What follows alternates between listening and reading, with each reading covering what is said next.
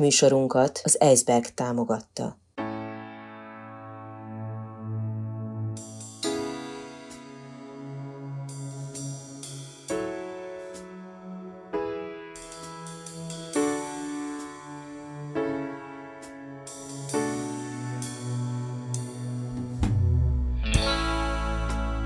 Negyedik negyed.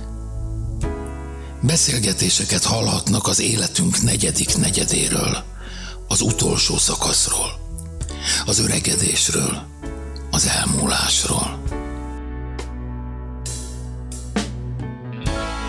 Negyedik negyed. Közismert, szeretett embereket kérdeztem arról, amiről nem illik. A félelmeikről, az elmúlásról, az öregedésről, a halálról. Nem úgy általában, hanem nagyon is személyesen, tabuk nélkül, olykor kíméletlenül.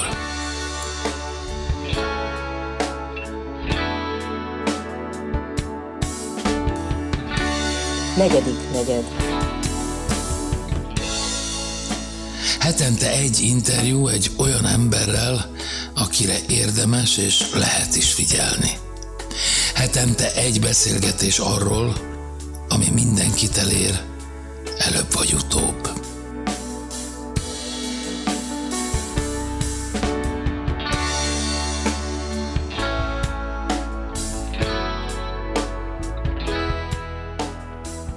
Negyedik negyed. Kezdet és vég, sírás az első levegővételkor, könnyek az utolsó után, közben meg rohanás. Aztán ráncok, mellőzések, betegségek, tám az út vége felé félelmek. De ezekről már nem beszélünk, vagy csak ritkán. Most megpróbáljuk. Akinek a szemébe néztem, Keleti Éva.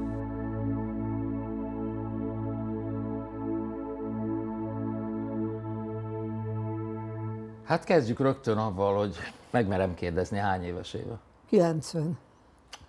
Semmi sem. Gyerekkor. Igen. Mi volt az a pont, amikor úgy érezte, hogy a középkorúságból átbillen az öregségbe?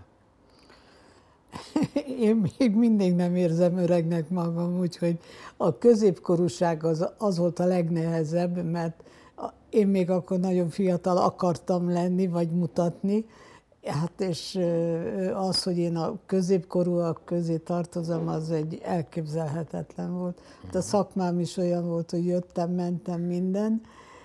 Hogy mikor éreztem azt, hogy ez már nem olyan ö, ifjúság, aki szalad ide, szalad oda, ez talán a férjem halálával köthető össze, mert egy csomó minden rám szakadt, éreztem azt, hogy mindent nem tudok már úgy ellátni, mint ahogy ketten elláttuk. Ez akkor már jóval 80 fölött volt. Igen, igen, igen. Tehát én középkorúnak szinte sose éreztem Én azt magam. hittem, majd visszatérünk még erre Jó. a halálesetre, én azt hittem, hogy amikor 60 évesen azt mondta, hogy akkor befejezem már a fényképezést, Igen. akkor azt mondta, hogy hát bocsánat, Nem, nem, annak egész más okai oka volt. voltak. Ö, Elmondhatom, de sokszor elmondtam már, hogy, hogy nem akartam ö, nagy fotótáskával fiatalok között ott Pontosan szaladgálni. erre gondoltam. De én nem gondoltam, hogy ez a középkorúságot jelenti, hanem azt, hogy engem már nagyon megszoktak, már tudja mindenki, hogy én én vagyok, bizonyos fokú tisztelet is övezet, nem akartam, hogy ezért nekem előnt adjanak, és voltak ennek lelki pillanatai is.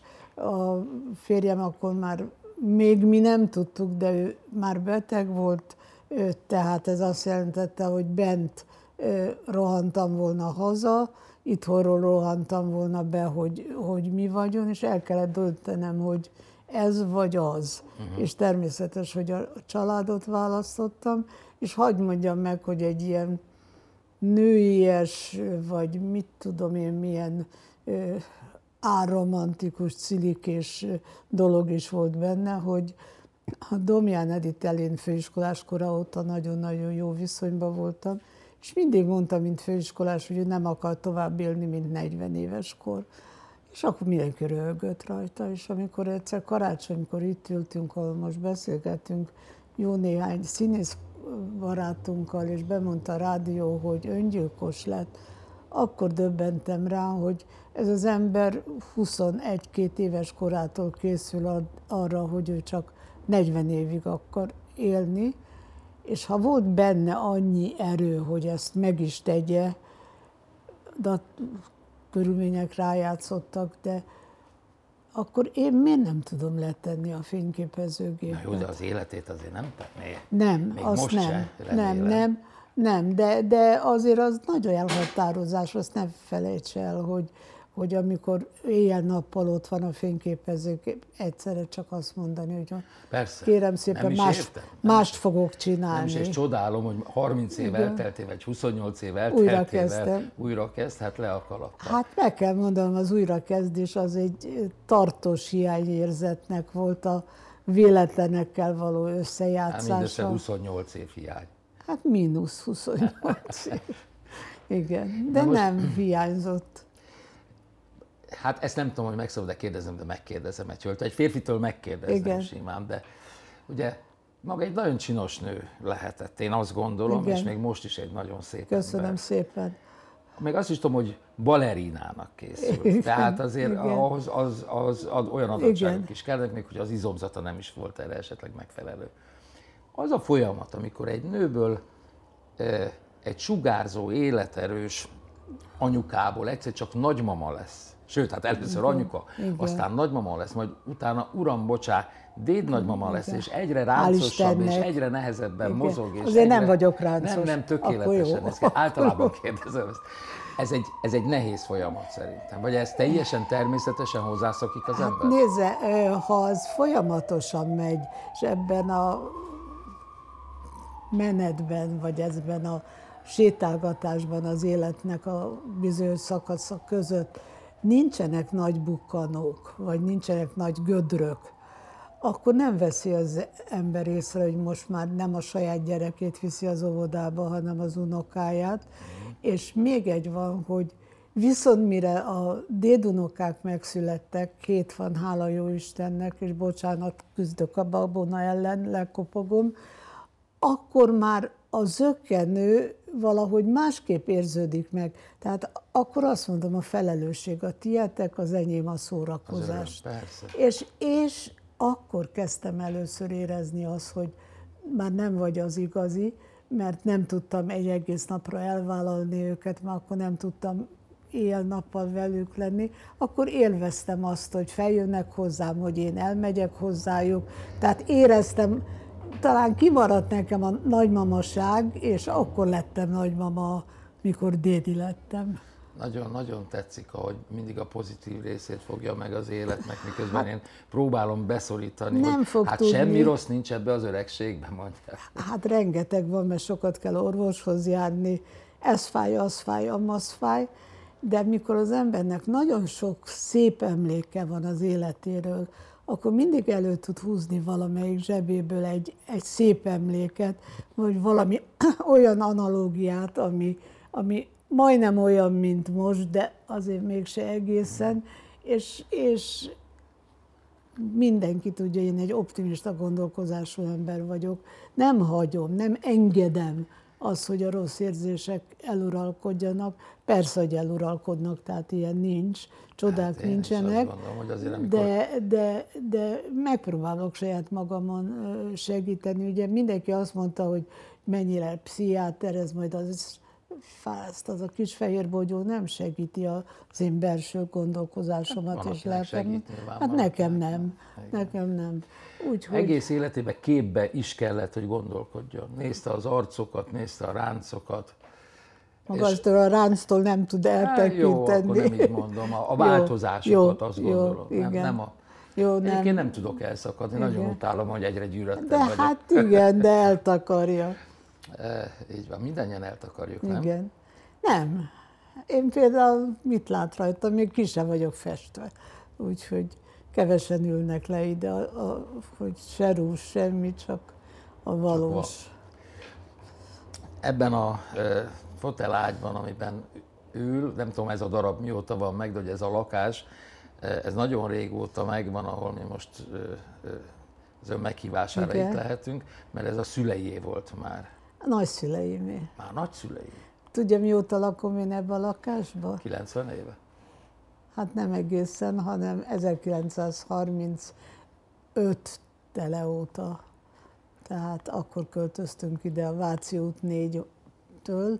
Hát itt generációk éltek, úgyhogy a nagyszüleim, akkor anyukámék, akkor én a férjemmel, akkor jött a két gyerek, és akkor még az unokákból is volt, aki ide született, úgyhogy... És eljutottunk odáig, hogy ez a csodálatos polgári lakás, ez már túl nagy önnek. Hát nem az, hogy túl nagy, rettenetesen nagy. Tudja, mi ez, ezt rendbe tartani, karban, akkor is, ha van segítség.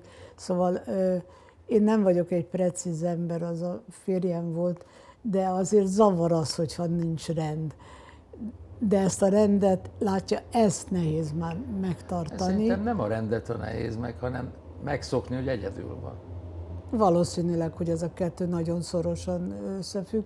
Ezt nem lehet megszokni, hogy egyedül vagyok, mert, mert annyira összenőttünk mi a férjemmel, hát 63 évet éltünk le együtt, úgyhogy ő katona volt, még főiskolát nem végezte el, amikor összekerültünk és soha, soha nem voltunk most úgy egymás nélkül, hogy hát persze ő dolgozott, meg utazott sokat, de, de nem volt vállási hangulat se, nem volt, lehet, hogy volt nőügye, de én nem de tudok róla.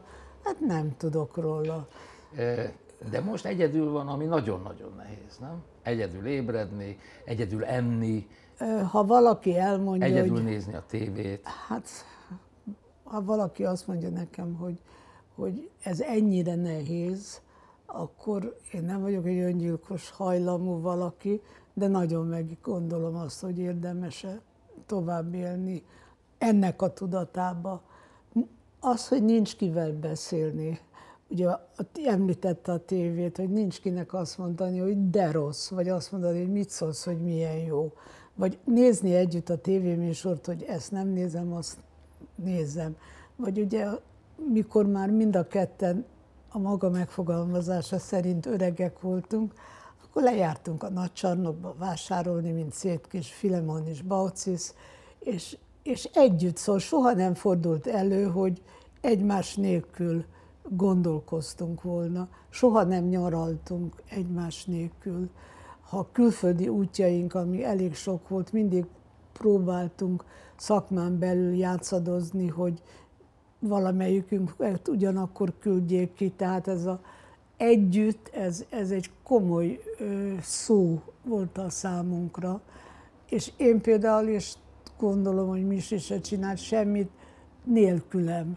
Tehát ahogy én mindenben megkérdeztem az ő véleményét, na most itt azért egy nagyon furcsa dolog van, ugye rokon szakmában dolgoztunk, és mikor kiderült, hogy mi együtt fogjuk leélni az életünket, legalábbis reméltük, akkor megegyeztünk abban, hogy ha hazajövünk, a szakmát kint hagyjuk az ajtó előtt.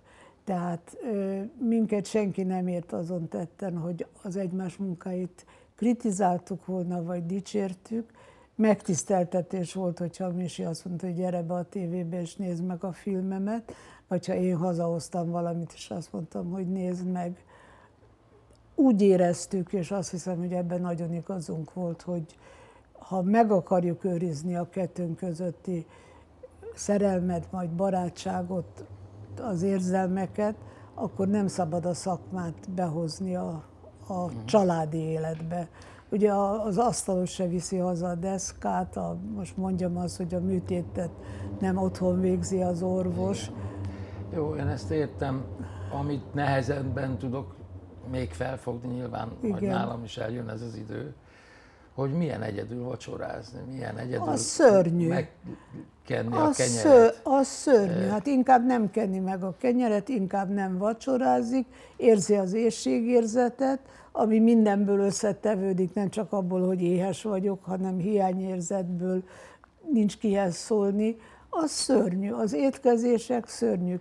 Az az érdekes, hogy a reggel még elmegy, az ebéd az szinte nincs, és a vacsora a legborzasztóbb, mert ahhoz készülni kell kis hideget, mit evett szívesen. A Misi mindig megevett két deci tejfölt és tíz deka párizsit vacsorára. Tehát az ott állt, aztán ő evett mást is, de a tíz deka párizsi és a, a, a tejföl az az övé volt és a életszínvonalunk emelkedését jelentette, hogy a végén már Bergen Párizsi tevet, ami osztrák volt, és lehetett a spárba kapni. Úgyhogy ilyen kis, hát nem... Amikor, amikor ilyen nagyon egyedül van. Igen.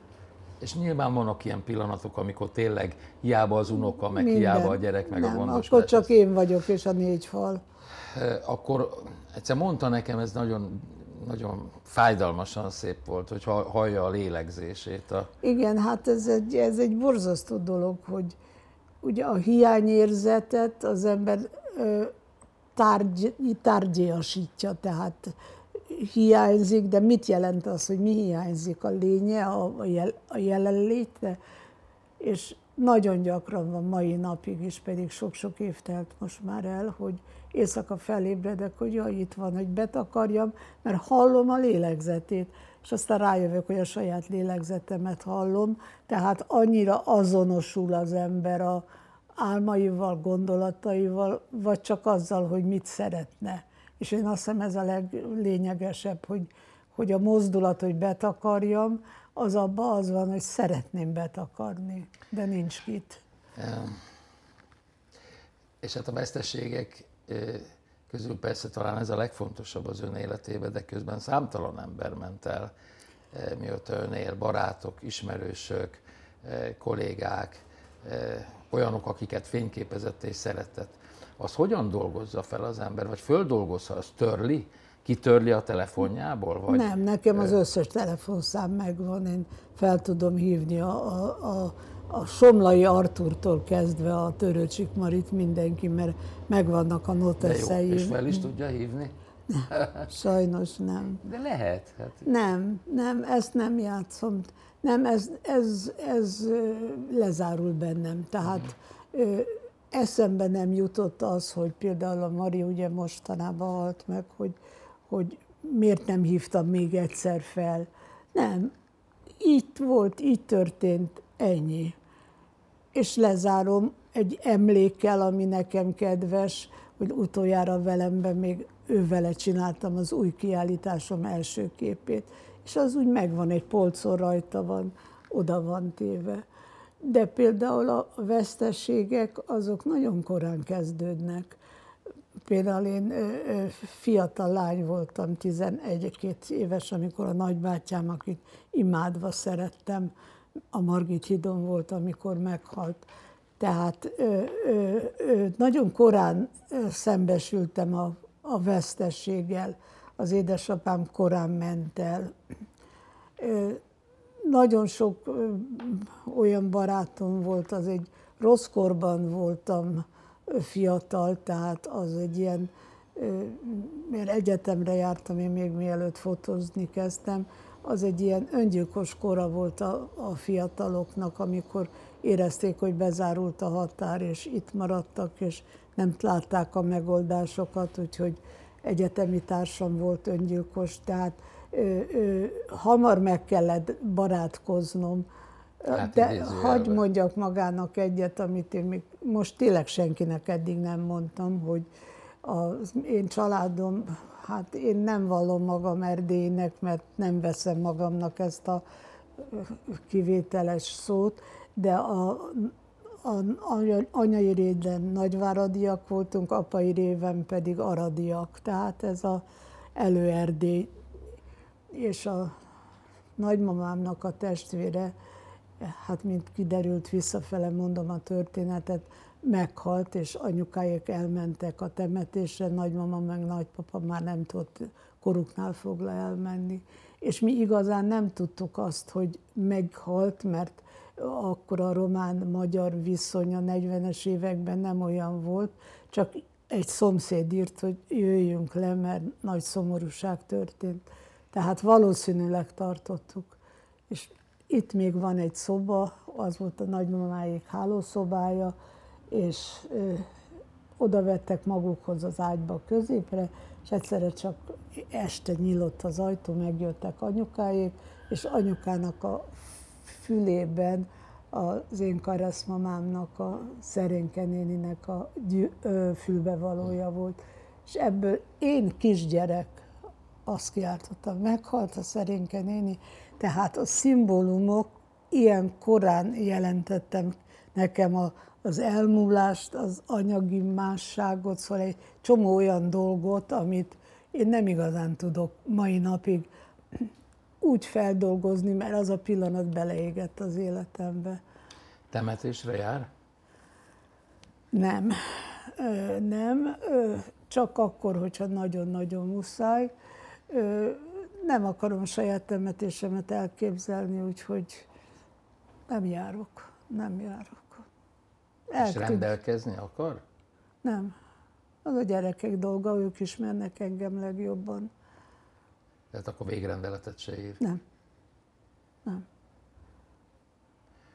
Az, amit eh, itt hagy ránk, Igen. ha eljön ennek az ideje, eh, azért az egy erős új lenyomat a korról, a színházi életről, tehát az egy, az egy jó érzéssel töltheti el, hogy azért itt ön, ön adott, nagyon sokat adott. Az az érdekes, hogy ugye az öregségről beszélünk, hogy ez Mondjuk, mit hogy jelent. Idősökről. Jó, meghajlok, kikaptam, kikaptam, meghajlok hogy maga szót, előtt. szót és, és, nem bántó élel Jó, akartam. nem, én is akartam bántani, hogy, hogy kezdem érezni, hogy valamit letettem az asztalra, mert olyan sokan érdeklődnek az idézőjeles hagyaték után. És én azt mondtam, hogy a sors mindent elrendez, és a gyerekeket se befolyásolom, hogy mi legyen, ők se nagyon kérdeznek. Tehát biztos szükség lesz ezekre a képekre, mert valóban egy kor kulturális életének a lenyomata. De az az érzésem, hogy mostanában nem nagyon törődnek ezzel. Tehát senkinek se fontos. Hát réges-régen kellett volna egy olyan múzeumot, vagy nem tudom micsoda, panteon csinálni. Hát elment egy csomó óriási fotós, Vadas Ernőtől kezdve Hemző Karcsig keresztül, fiatalok közül egy csomó elment, amik hát nemzeti értékek. Na most van, aki otthon tartja, van, aki elajándékozza, valaki a fortepánnak adja. Szóval nincs egy olyan dolog, hogy leírjam azt, hogy ha én elmentem, akkor azt szeretném, hogy itt legyen. Hol? Nincs hol.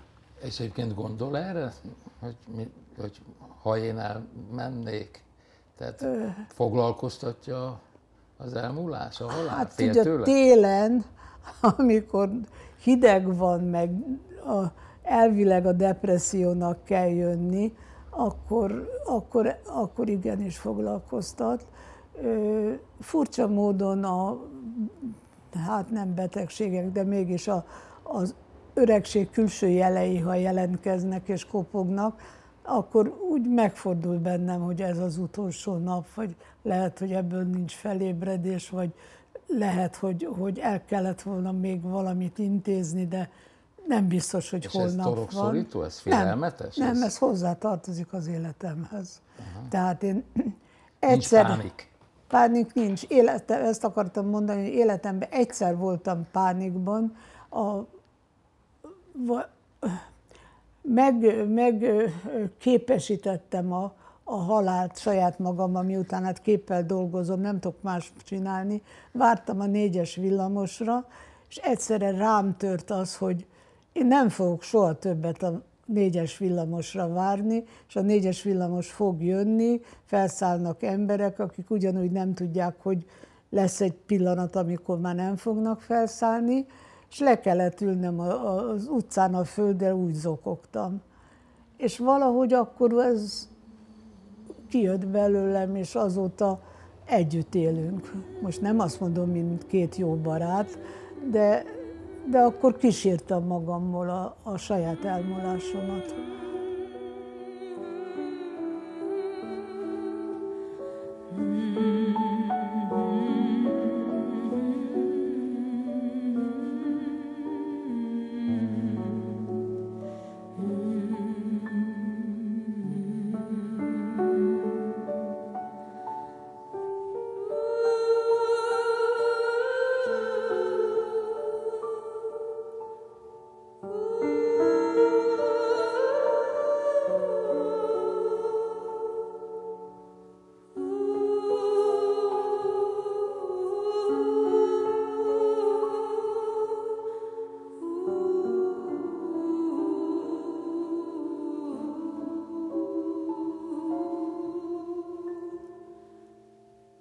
Elhangzott műsorunkat, a negyedik negyedet az Eisberg támogatta. A műsort Asbót Kristóf és Fodor János készítette 2021 nyarán.